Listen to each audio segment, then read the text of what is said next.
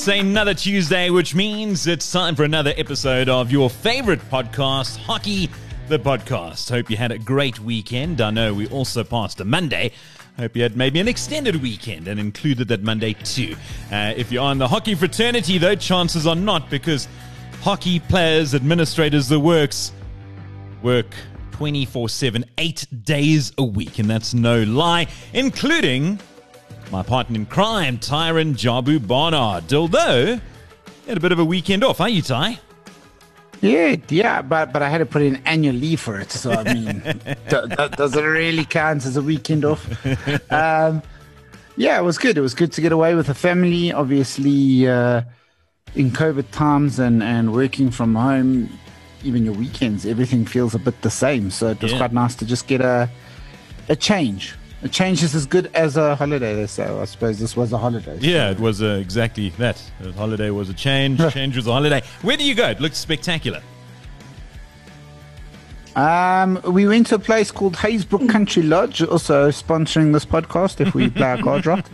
No, um, uh, out in Waterval Boven, swimming pool being um, an actual river. I mean, you can't ask for better than that. You, you, well, I mean, you can, but then you're selfish. Uh, I won't say any other words.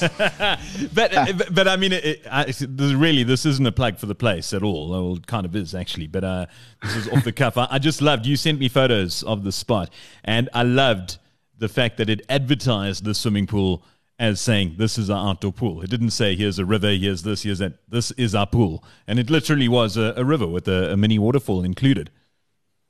Yeah, absolutely brilliant. I mean, and just just the kind of thing that you need. I mean, uh, unfortunately, 2021 has been a continuation of 2020 as far as sport goes, as far as COVID has gone, and so it's been great to.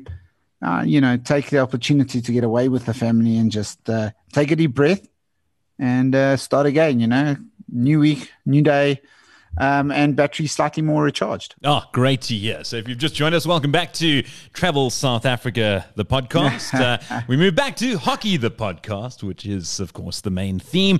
And we've got a, another fantastic guest uh, lined up today, Ty. Yeah, of course, and and it gives us great pleasure that uh, here on Hockey the Podcast we get to break news that many people probably already know, um, but that is that this is the man who is now charged with being the uh, head coach of the South African indoor hockey men t- uh, through uh, the African qualifier, which is taking place in April this year. Uh, you know, COVID, COVID uh, dependent. He's not a stranger to the role, obviously, having been the uh, head coach previously. Uh, it is none other than Ryan Hack. Ryan, welcome and uh, congratulations on the new appointment. Yeah, thanks, Jabu. Thanks, Derek, for for asking me to come on. Yeah, it's uh, exciting times, and uh, yeah, I kind of can't wait to get going whenever that may be. Yeah, so so obviously, I mean, Ryan, you you have been the coach before, um, but let's let's just give everybody who who doesn't know a little bit of context. Uh, David Joshua was the head coach. You were the assistant coach, um, appointed up until the World Cup. What has happened that has led to this change? Well, um, yeah, look, I think uh, start at the beginning. I think that COVID has thrown a massive spanner in, in the works for, for a lot of things, and and one of the the challenges, obviously, it, it, indoor it, indoor was ultimately directly affected as as well as most international sports. Um, I mean, right now, I think, yeah, I think with the 17th to 21st 21st of February this year, we actually should be in Belgium right now, just about to about to compete. So, um, yeah, obviously, uh, indoor was indoor was postponed. The World Cup was postponed. It's been postponed until next year. Um, and unfortunately for for us, um, David uh, and his wife got a phenomenal opportunity to to relocate to the to United Kingdom. Um, of which, uh, you know, obviously David's wife left a little bit earlier, and, and David's gone over to join her. And uh, you know, unfortunately, David wasn't able to continue in his role. Um, and I've obviously subsequently stepped up. um, and and and taken on that that role in, uh, for the qualifier. And uh, then uh, Justin Rosenberg, who was the manager of, of the team, has he has stepped up and he is my he will be my assistant coach for for that series. And then we'll we'll reassess um, after that, and and we'll take the the necessary steps from there. Obviously, in preparation for the World Cup, if if it indeed goes ahead. And I mean, Ryan, you've obviously uh, you've got some great experience, and, and we can start at the beginning you do have national caps as a player. I mean, how much of a uh, an influence does that make on your coaching? The fact that you've been there and you've actually experienced um, the the national level. Yeah, look, it does. I do think it plays a part. I mean, there, there are a lot of coaches out there that have been incredibly successful um, as players and have transitioned pretty well to being a coach. I don't think it is the I don't necessarily think it's the be all and end all um, to have played at a level, but I, I, can I can imagine it definitely helps. I mean, I, I, look what what Nettie Fulton's doing with the Belgian side, and it's I don't think it's a coincidence that that some of his knowledge of being uh, having played at those highest levels definitely adds value to to his coaching. So yeah, look, it does help. In saying that, I think the move the the game has moved so far and so quickly and progressed so much that, I mean, when I was playing, um, it, the, the game is the game has changed. The, the, fundamentals always remain the same, but I think tactically it's evolved. Um, the speed of the game has evolved. Um, so yes, it does definitely. I think it does help. Um, and um, yeah, but like I said, I don't think it's a be all and end all, but it definitely does help. Ryan, yeah, good to good to have you on the show. Um, great to catch up as always. Uh, as Ty mentioned, you certainly no stranger to the role. Uh, let's go back a, a couple of years, uh, I think six to be exact now. Uh, 2015 Indoor World Cup. You coached SA Indoor there. Um, what was that experience like? Yeah, I think Derek. I think for for for guys who hadn't been exposed to to indoor, especially the men, for such a long period of time. I mean we hadn't, I think previous to that, I think the last time the guy sent aside was eight, eight years prior to that. Um, so yeah, we actually hadn't con- hadn't competed back in the indoor arena for for such a long time. Um, also, that that year was also fundamentally different from from any other indoor tournament or World Cup. as that that was the first year where the, the, the there'd been a slight rule change. Um, and I know to the disgust of the Germans, uh, who absolutely hated the rule, but they went back to a five man, uh, five players uh, on the park at one side. So they said one goalkeeper and four out, out, out players. And I think the thinking behind that is they thought that it was going to generate more goals um, and be a little bit more of a spectator spectacle. And if I'm going to be honest, it actually had a total adverse effect. It was very, if I could say, basketball um, very similar to a basketball match. It was a lot of defense, kind of wait for the uh, opposition to make a mistake or wait for them to have a shot, and then uh, it was just uh, there was no real counter. It was just basically a fence and attack. Um, so that that World Cup was a fantastic experience, but very a very different one from uh, from like I said, the rules changing. Um, we had to adjust just before that to these rule rule changes because it wasn't something that we were playing here. Um, so yeah, it was overall. I mean, it was it was a great experience for the guys, um, um and I think a, lot of lessons were learned. Uh, but in saying that, post that World Cup, the rules very quickly got changed back again. So you know everything that you try to prepare for and and and implement straight after that it, it, reverted back to the same old so yeah it was a it was a great experience but a a, a strange one at the same time because it, it, wasn't normal in any stretch of the imagination yeah, it certainly is a, a unique experience. I, I, love the fact that you had to revert back almost immediately and just uh, return to, to what you were used to. And uh, you're no stranger to to the role, and you also no stranger to World Cups because um, you also went over to the 2018 World Cup. Yeah, look, the 2018 World Cup was a, um, you know, that was special. I mean, that was that was in Berlin. I think the first one was in obviously in Leipzig. Second one was in Berlin.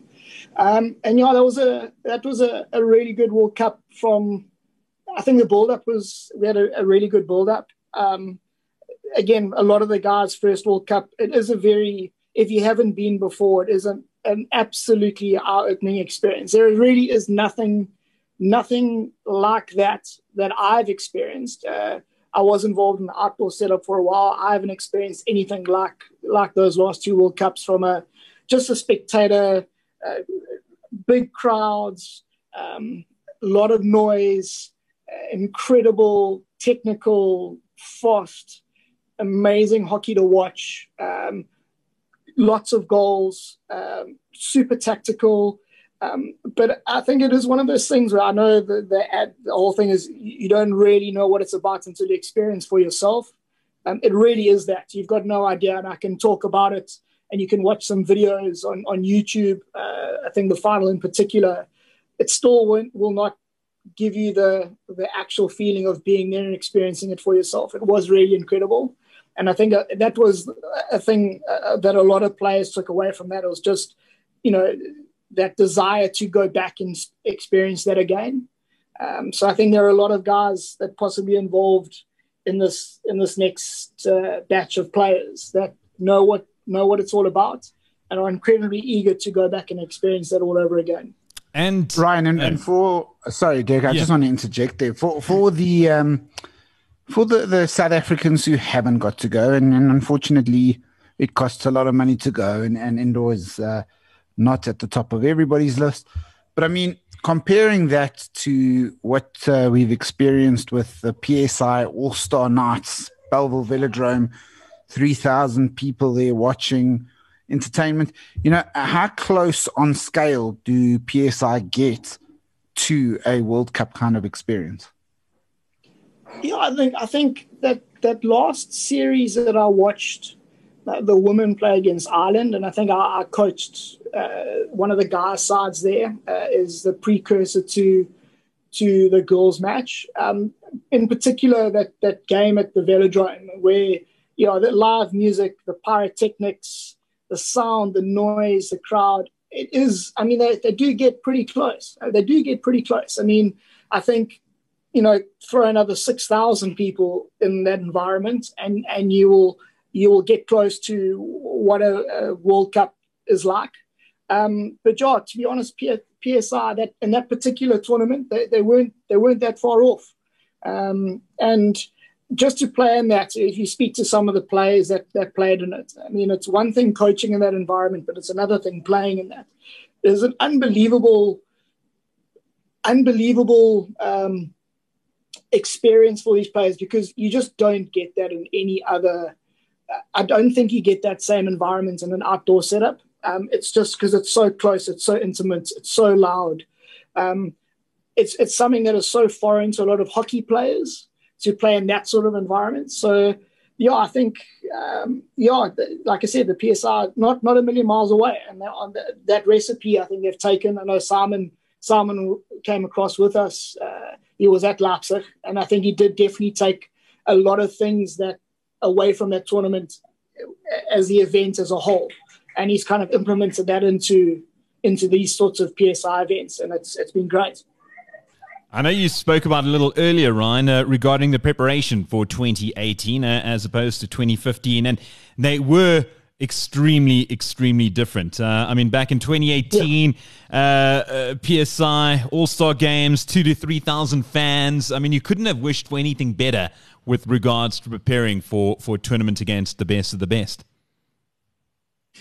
No, we couldn't have, and I think again credit to to Simon and and you know some of the sponsors that came on board at that time and, and they assisted in that preparation. And whatever sporting code that you go that you play um, these big tournaments a lot depends on your preparation before you get there. And a lot of the work needs to be done before you arrive because it can't be done once you land. Um, and i think that was something that we obviously picked up on our first trip in 2015 is what what we deemed because we hadn't done it before what we deemed to be good preparation um, we, I, I, mean, I remember coaching the guys, and uh, it was actually quite laughable. We went and played a, a German club side as a warm up game um, back in 2015. As we arrived, I think, 10 days prior to the start of the tournament, and we played a warm up game. And I think we were we were 1 0 down in the first 30 seconds because they these guys had done something that, quite honestly, we hadn't played against European opposition. We'd only been able to play against the Namibian side and a and a, a kind of a, a scratch pickup side that we played down in Cape Town before we left with some ex outdoor players and a couple of the kind of leftover indoor guys. And so we had no idea. And uh, these, we did our normal press and they moved the ball literally twice. And we had never seen any sort of play like that before. Went down the other side of the court and scored. And all of a sudden, I remember after the game realizing we, we have to change and we were having to make changes in, in Germany as opposed to making those changes before we got there. So the second time around, the, um, and knowing what we knew, because at that time Pierre was also my assistant coach in that first one, so we kind of kept the consistency. I think the preparation going there uh, the second time was significantly better. Um, we did play against those all stars that made a big difference. So I think we all kind of knew way more when we arrived what was expected than than back in 2015. Uh, it's amazing the the story you tell. It reminds me of the story that emanated from uh, the South African football team uh, in the early 90s after readmission. They've got the FIFA Beach Soccer World Cup that takes place every year or every two years. Yeah. And so yeah. they're hosting it. It was taking place in Brazil.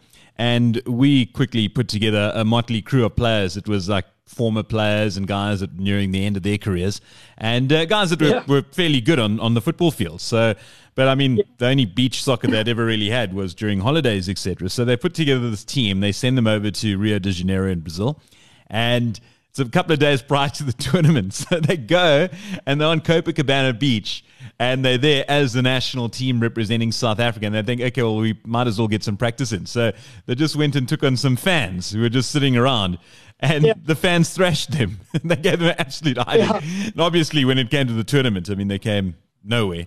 But uh, but I think that yeah. y- you talk about eye opening.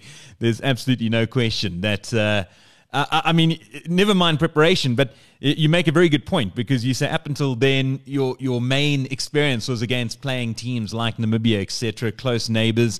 Of course, uh, money would have definitely played a big role because travel, of course, is expensive. But it's amazing how. Yeah things change, the more uh, the, the, quality of the opposition changes as well uh, as as you get to experience Absolutely. more, especially with the European sides. I mean, that goes without saying. Absolutely.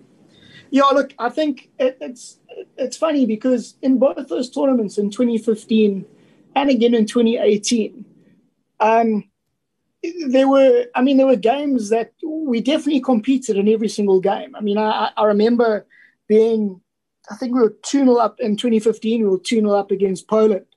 Um, and we actually were, we were, I mean, Poland at that stage were ranked two or three in the world.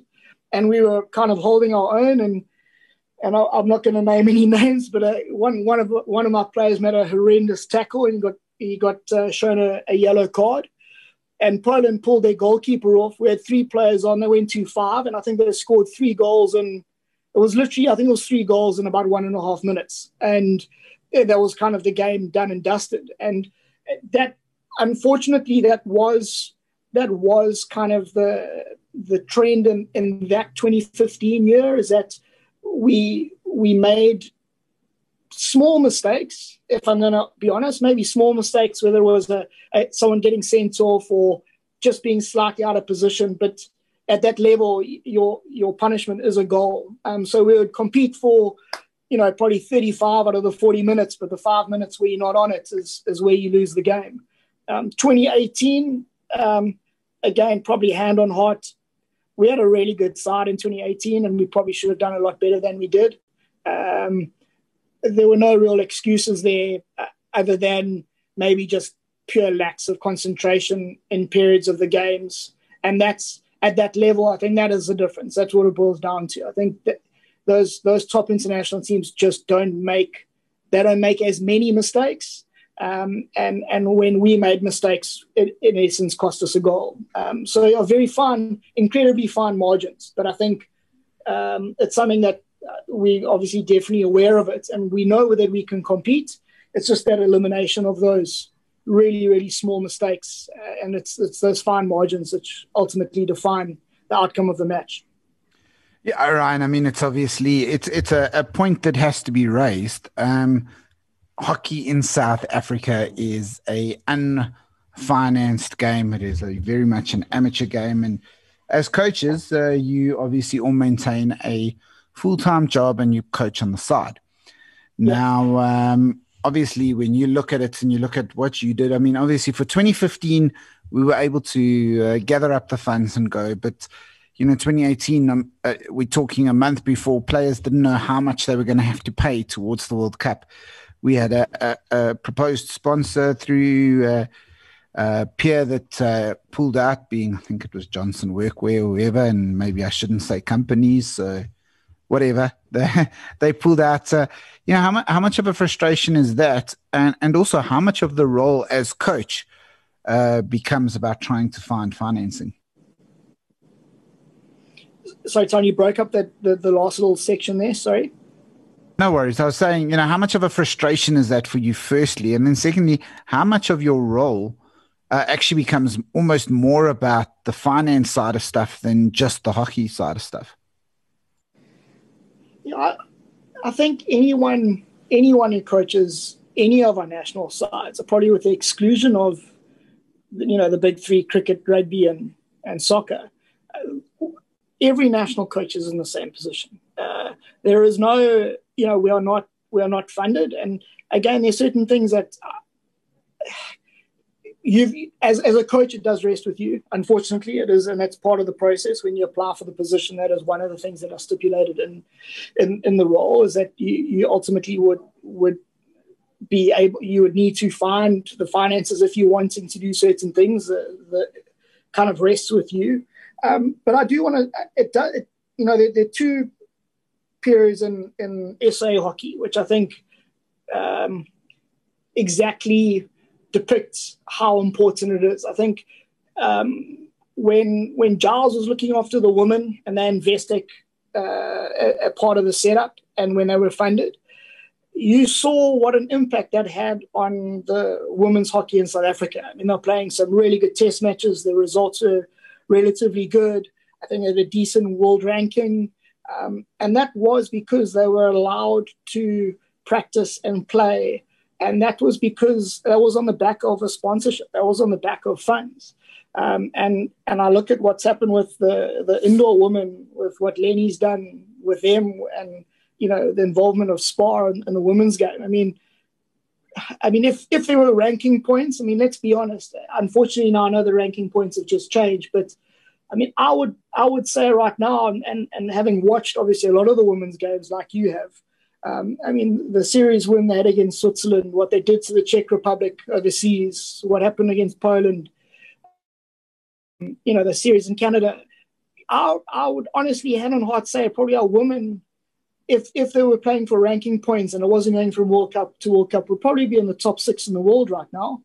Um, and and that's an incredible achievement. But again, it's on the back of there's funds and and Lenny's been able to put a program together and they and they've been able to do really well on the back of that. So I think that that's a that shows you how important it is.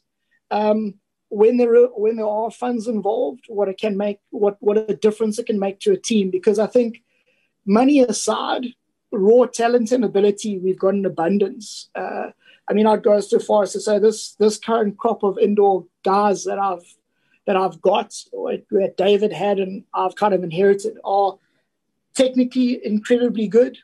Um, all grown up playing a lot of indoor, um, really, really talented players. And if there was a lot of funding, and if there was a someone who rocked up with a blank checkbook, you know, could could these guys um, get to a top six kind of ranking in a period of 18 months? I think absolutely. But it's you know it's it's about finding those funds. But yeah, two two really specific scenarios that I can remember in South African hockey where there has been money in, uh, uh, invested and the results have been there for everyone to see. Yeah, it's clear to me um, that uh, that is the case. I mean, Lenny has done an outstanding job uh, with the women's team, but it's because he has a program, you know, and he's able to have that program because of the fact that SPAR have not just been a, a, a sponsor, but rather a partner. And yeah. uh, we know that the men are a marketable brand. Um, but what a lot of people don't know is, for example, when we were at the PSI, um, in order to to pay our way, the men would go and umpire. Uh, the men would stay at uh, the UCT res rather to save costs and say thank you and all of that. And it just shows the humility of the type of player that's playing there. And speaking about the type of player, I mean, you currently uh, at the most recent squad selection, it was 23 players from which uh, the African qualifier would be selected. You obviously have those 23 available to you, but you also have uh, you know, some very exciting players who at the upcoming RPT are planning to put their hand up for you and make life difficult. Obviously, we're playing under a biosecure bubble. I mean, what are you anticipating from the um, from the RPT? Are, are you thinking that we're going to see established players put their hands up, or or are you challenging the youngsters who, or maybe not even youngsters, the unknowns, to put their hands up and make sure that uh, you and Greg and your selection team have a very difficult choice to make. Yeah, I think for the first time in a long time, and I was actually having this discussion with someone the other night, is that whoever the 12 are, you know, it, it's, I remember my, my, and again, I have to revert back to what I know that the, the 20, the 2015, we literally, I'd literally maybe 12, 13, 14 guys to choose from. And it was, you know, it was, it was, it was so close. And again, with the drop of numbers, I, I remember actually having to drop a player in particular just to, for the 11, but it really was, uh, it was 12 guys. And now, as you mentioned, there are 23 plus more players that all are very, very close. I mean, if you're to choosing a, choosing a 12 is incredibly difficult. Um, and and that says a lot about what's happened and the structures that have been put out like through PSI. All those players are starting to come through now, where it just hasn't been hasn't been that way in the past, and that's why I said earlier is that I think the the group of players coming through now are are, are incredibly technically good, and that's maybe we haven't really been very technically good, but these guys are very technically good, um, and indoor hockey is in a really good space in that regard. There are a lot of players, and like I said, that, that pool just keeps on growing and growing and growing. Uh, uh last year, uh, what not this last year, the prior year, where I was down at PSI and I watched some of the games. Some of those kids at under 14, under 16, under 18 level, and particularly in those finals where kind of the, the, the cream seems to be at the top, there's some incredibly talented and gifted indoor players there that will will come through in the next four or five years. Um, so yeah, in that in that regard, it's a very very good space. It's an expi- it's an exciting space as a coach. It makes it really difficult for the selectors. Um, and this RPT is going to be, yeah, it's going to be interesting to see how many players uh, put their hands up if guys choose to play themselves into the squad or you know it's getting to a stage now where you, you really have to play yourself in um, because there is a really good group of of 23 there um, a phenomenal group of 23 there. So yeah some guys are going to have to do something absolutely phenomenal at at, uh, at rpt to put their hands up yeah.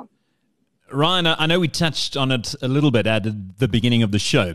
So, uh, a lot of our guests during COVID have been players and I mean, we had Erin Hunter two or three weeks back, and you know, she was speaking about the struggles when it comes to preparing for for anything really with regards to hockey uh, during COVID because she's constantly have to be uh, kept in the loop by, by her coach. In this case was uh, Robin Van Ginkel. And, and, funny enough, Robin actually phoned uh, during the interview. And I mean, I can yeah. imagine from a player it must be tough because they've got to make sure that their regime is, is up to speed. But for a coach, I reckon it must be even more so um, because, of course, you've got to keep tabs on every single player. One player certainly just needs to look after themselves. The coach theoretically needs to look after everyone, but from behind a PC. Thankfully, things have changed, but um, it hasn't been the case for a very, very long time over the past year. No, look, I think, and just saying, yeah, I mean, speaking from experience now, is that it's what makes this a lot more demanding and a lot more challenging is that a lot of a lot of the players are currently involved in the under 21 program as well as the outdoor program. So you've got under 21 guys that are are committed and involved and have just been selected in in uh, SIGS's under 21 uh, Africa qualifier team. Um, then you've got other guys that are putting in incredible amounts of work to to try and make uh, the Olympic squad. Because um, uh, I know that you know Springs is is I've got camps on. I think there's a camp currently going on, if I'm not mistaken, or just finished. So yeah, it's incredibly challenging because at some point as well, you've got to let the guys. So what I've done, well, just personally, I've kind of just let the guys focus on the out, outdoor requirements for now because there's just so much. There's so much hockey going on. Um, so many demands being made on these players from not only a physical but a mental, uh, the mental side as well. Also, it's the not knowing, which is incredibly frustrating for all parties. Um, you know, Africa qualifier, um, as far as I know, um, is not hundred percent confirmed. I think there's a provisional date. Tyron, you may know more about this than I do, but from what I understand, is I think there is a, a you know, hesitantly confirmed date, but there's no hard and fast. Yes, it's happening. So with all this uncertainty, um, with all the other hockey going on, um, with all those other challenges that these guys are currently going through, um, uh, it's it is incredibly tough to to get them to on a specific program. Um, again, as I mentioned, the outdoor program, these guys from a mental perspective also now being told they need to come up with some funds. I know the under 21 guys are fundraising, the outdoor guys are fundraising to throw in to throw the indoor guys in amongst that mix and ask them to fundraise. There's a it's uh, it's it's not the it's not the easiest time to be a a national hockey player or indoor or outdoor or associated with the coaching staff of either of those of those uh, codes. And, and, and Ryan, I mean, you've got to look at that. That you look at a player like uh, uh, Derek and I, our communication is not as good today. um, but you look at a player like Dayan Cassiem and Mustafa Cassiem and Jethro Eustice, who's uh, the current indoor captain. Obviously, you you will still decide that. But but you look at these guys, and, and in the space of twelve months, and Mustafa Cassiem, obviously, we know he's not in the under twenty one uh, African yeah. qualifier as he has withdrawn. Uh, but yeah. he could have played uh, very easily. He could have played the under twenty one qualifier in Ghana in March.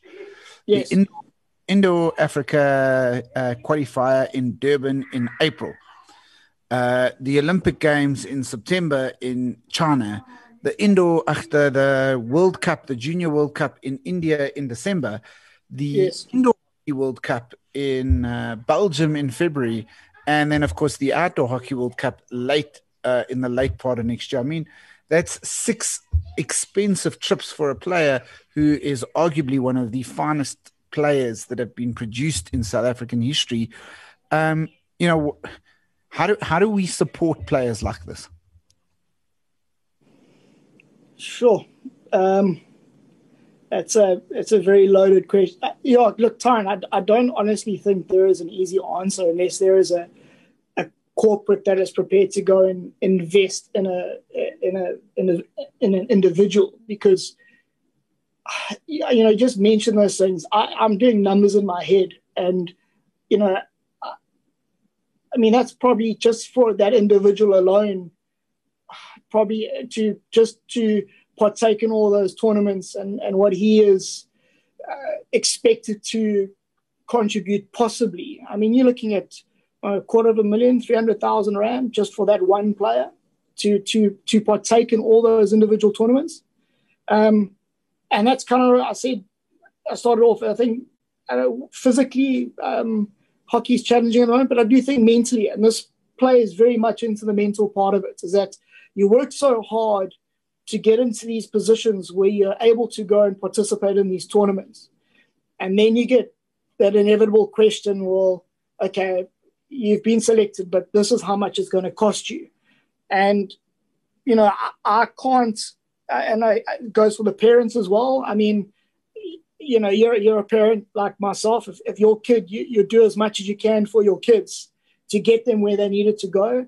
Um, but at some point, you know, you, you can't even, there's only so much you can do. There's only so much the kid can do. Um, and I do feel sorry for a lot of these guys because I think these guys are being forced to make decisions in a sport which they love, which, um, which I don't, I don't feel well in a, in a perfect world they shouldn't have to be making these decisions. They should just be playing. Um, and like I said, I mean, you mentioned Mustafa, but there's a lot of guys in that same boat that that are, are playing in, in, in both forms of the match uh, and, and sorry, in both forms of the game. Um, and yeah, it's, it's very challenging for them because I think physically they're all ready. Um, mentally, they they they may they may be ready to play at that level, but I think the other mental drain is that this constant requirement to fundraise and ask for money and you know go and have a raffle and a golf day. I mean, it takes a lot out of you to constantly go and ask people, family, friends, corporates, if they can give you money. And that's what it boils down to. So, yeah, like I said, it's it's very sad, um, but it is what it is, and you you got to accept it, and and you've got to do as best as you can um, to to make sure that you can can participate in those events and do what you have to do. Ryan, going back to the, the COVID situation, and you're speaking about how, how tough it is to ensure that players are in peak physical condition, even though they're not constantly being monitored, etc. I, I suppose it does help in that you're dealing with a level of athlete that has grown accustomed to having to look after themselves. Because, as we keep on mentioning, hockey isn't like uh, the other big three sports in that they aren't constantly spoon fed um, nutritionists and uh, equipment, etc., etc., etc. I mean, they've actually got to go out and do things themselves on top of having to actually work for a living. So I'm, I'm sure that must help in that you really are dealing with the most professional of professionals, even though they theoretically aren't professional when it comes to hockey. I mean, you mentioned the the camps with uh, Springs. And Ty and I actually popped in there uh, a week or two ago down to the, the Randburg Astro. And I mean, I haven't seen them looking as good in a very, very long time. I mean, they always have looked good, but I mean, you wouldn't say that they've just got out of a almost year long lockdown, you know? And and I reckon because hockey players are used to having to just fight to try and get just that little bit of appreciation, just that little bit of um, of, of a resource, and and and that must help from your side.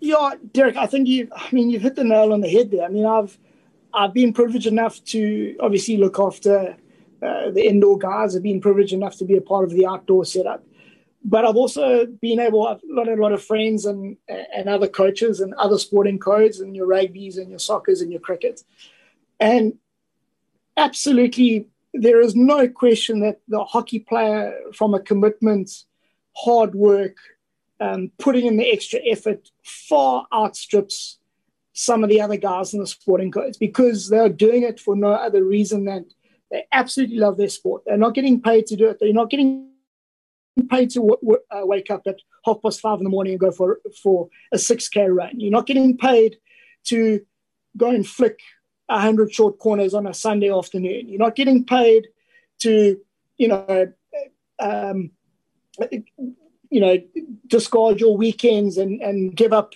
you know, drinks with your mates and, and, and it's, you're not getting paid to do this. You're doing it because it's something that you truly want to do and it's something that you truly believe in. And I mean, going back to I remember playing even in the in the Natal in the Natal men's side. I mean, we would have short corner practice at half past five in the morning with the floodlights on because everyone had to practice before they went off to their jobs at eight o'clock. But that's when you practice, and I think that inherent um, drive and uh, commitment to the cause of just staying as as in peak physical fitness as you can possibly be, um, and and trying to get onto the turf as much as you can. Uh, it does. That's I said. I, the difference between us and the internationals isn't isn't. Uh, um, it's possible to bridge that gap, but I think it, more of it's got to do with funding and actually spending time and playing in combinations with each other rather than the individual work some of these guys are putting in. Because you cannot fault the work ethic, you cannot fault the amount of time that these guys are dedicating to their sport. Um, it's just it's that quality time of playing enough together and that quality time of doing enough things as a team together. Um, that is the challenge. Individually, our work rates and, and the guys' work rates and the girls for that matter is absolutely second to none. That that'll never ever be in question. So yeah, the COVID has has had its challenges, but every single one of these guys are working incredibly hard every single day just to make sure that they are physically fit when when they're required to play. Ryan, before I hand you back to Derek for the one question quiz, the last one from my side. Obviously, you are in a hockey family. Uh, your wife is a player, your father in law is a coach, your brother in law plays. Uh, you know, hockey is all around you. Is it something that you're able to, uh, you know, I know you as a family live and breathe the sport, but are you able to draw a line in it and, and keep hockey uh, separate when you're at home? Or, or is there quite a lot of involvement with each other and talking about performance and planning and stuff like that? Oh, she's sorry. Um, yeah, look, it does. It does come up. It does come up the occasional um, discussion, but I, I do think that um, quite funny. I think we we are all at a stage of our of our coaching careers or playing careers. I'm talking from Sins's side and, and Lenny's side, where if I'm going to be honest, I think we do try and keep it to a minimum now. Um, again, and also there are other distractions. I've got two daughters now um, at school. They've got other interests. Eddie loves to horse ride. No idea where that came from. So um, yeah, I think there, there's there are other distractions, um, and I and I think it's you also kind of as previous discussion that I had with Albert. I think um, when you're when you're doing something because you are passionate about it, you, you're not getting remunerated for it, you're not getting paid for it, and it does kind of become part of your life and your and your psyche. Um, and I think also you do need your time away where you just don't talk about it um, and just try and just carry on uh, as as normally as possible. Should I say?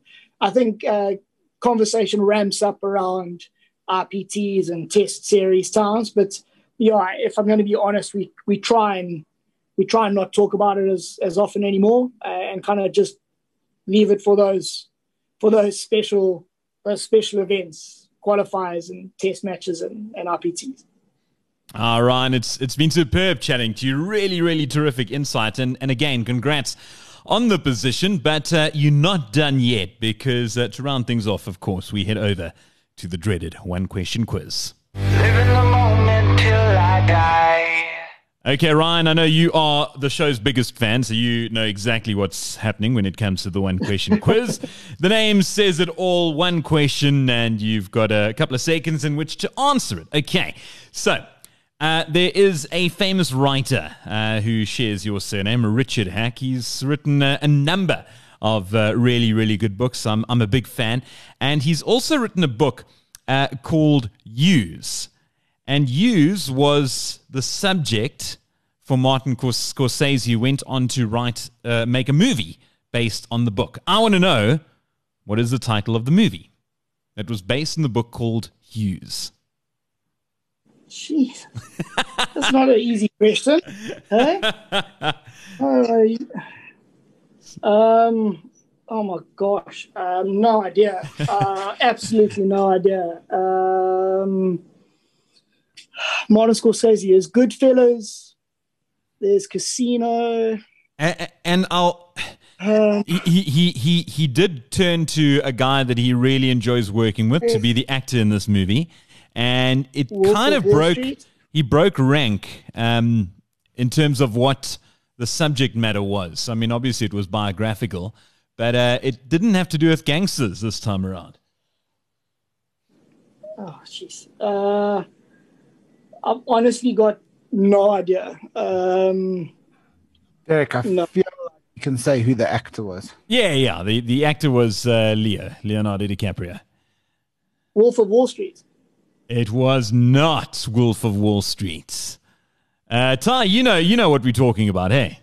Uh, no, only because I googled it. So uh, no, I, I, I, didn't know beforehand. Um, okay, that's quite interesting. Yeah. So so the, what, what is so so the book was uh, published in 2001. It was called Hughes: The Private Diaries, Memos, yeah. and Letters. And the yeah. movie was 2004 made, and it was about Howard Hughes, the eccentric billionaire who also loved flying, which turned into the movie The Aviator. Oh no ways. Yeah. Okay. Yeah. Very. No, no, no chance of getting that right. Absolutely zero. I, I was, I was gonna say, Derek, that was not your easiest. No, no. Was, surely that is not a standard issue. Is that that cannot be a standard issue? One time only question. Uh, no, it you know, is. You know, what, what did we do Derek, last week? no, I don't know. You, have been on fire lately. You uh, are, are burning. Jesus, uh, but thankfully, thankfully your your your um, your expertise doesn't lie in uh, thinking up obscure uh, book. Uh, no. slash movie related questions. It's all about hockey, and uh, yeah, we definitely have a, a, great man in the hot seat uh, as you look forward to the rest of the year uh, taking over and uh, the, the men's indoor side. Thanks very much. yeah, and, and I can I can confirm that the African Hockey uh, Indoor Qualifier is currently set for the 15th to 18th of April uh, to be hosted in Durban. Uh, however, it is subject to COVID protocols and uh, obviously the opening of our border. Um, Which because... happened today, I think. Borders open today, I believe. Well, so so as it stands, it is set to go forward, provided we don't get a wave three and new restrictions. Yeah. Um, or the countries that are coming in don't have restrictions and can use that as excuse. But it's it's looking good that we should get it underway for everybody else. Um, the uh, obviously the the South African men have a bit of an interesting situation because of the African qualifier cannot happen. South Africa qualify for the World Cup having previously gone, but for the women, or sorry, being the top ranked team, but for the women, because of the previous World Cup, if uh, they don't have it, our women won't go, and Namibia will go. So it's it's very interesting. It's up in the air, but we're hoping it gets to go underway. And Ryan, we we wish you and the team best of luck. Uh, you're going to need a lot of luck to cut down to your 12, firstly, and then a lot of luck for the tournament uh, as we look to get South Africa back to the World Cup and looking to make that top six and give Africa two spots at future World Cups. Thanks very much, Tyron. Thanks very much, Derek. It's been yeah, awesome chatting. Um, yeah, thanks very much again for, for doing such a good job and providing a platform like this. Um, it's uh, it's always interesting to listen to, and um, yeah, thanks again for all what you guys are doing. No, man, absolute pleasure. And, and great to have you on the show, Ryan. Uh, I know you are a long standing friend of it, and we can't wait to catch up soon in person and not just Zoom or, or whatever uh, digital medium uh, everyone likes to use. Uh, borders have opened, and we can enjoy ourselves, uh, but with, uh, as always, staying safe. So, Ryan, thanks very much. best of luck for the future, and catch up soon. Thanks, guys. Thank you. Cheers. Cheers. Oh, great chat as always, Ty, and well done. Another great guest delivered. Yeah, and uh, it's an exciting time now for Ryan, obviously, to to lead the team and get us qualified for the World Cup, and hopefully, COVID permitting, take the team through to Belgium next year. Let's see what happens. Yeah, can't wait. Uh, we'll be back next week with another episode of Hockey the Podcast. In the meantime, Ty and I are going to be hitting the golf courses. We've got a, a big tournament coming up, Ty, over at Serengeti and Royal Joburg. Yeah, you've got uh, your knockout match. Oh, I've got God. my knockout match. Um, oh, and I think you are uh, the favorite for yours. I'm the underdog for mine. So. No, no, no, no, no, no, no, no, no. My match is you against the golfing god Richard Masbro. Um, and that's certain to end in a in a heavy defeat for me unless I make every use of my very high handicap, which I'm going to. Uh, and you'll be taking on uh, the Durban Boykie Wade, which uh, promises to be great. And who knows, maybe we can get a, another Durban Boykie up uh, to take us on in, in Ryan. So uh, let's hold thumbs and see. But uh, yeah, we'll be on the golf course, but we'll be back for another episode of Hockey the Podcast. Ty, thanks as always. Thanks, D. Chat to you soon. Cheers. Cheers.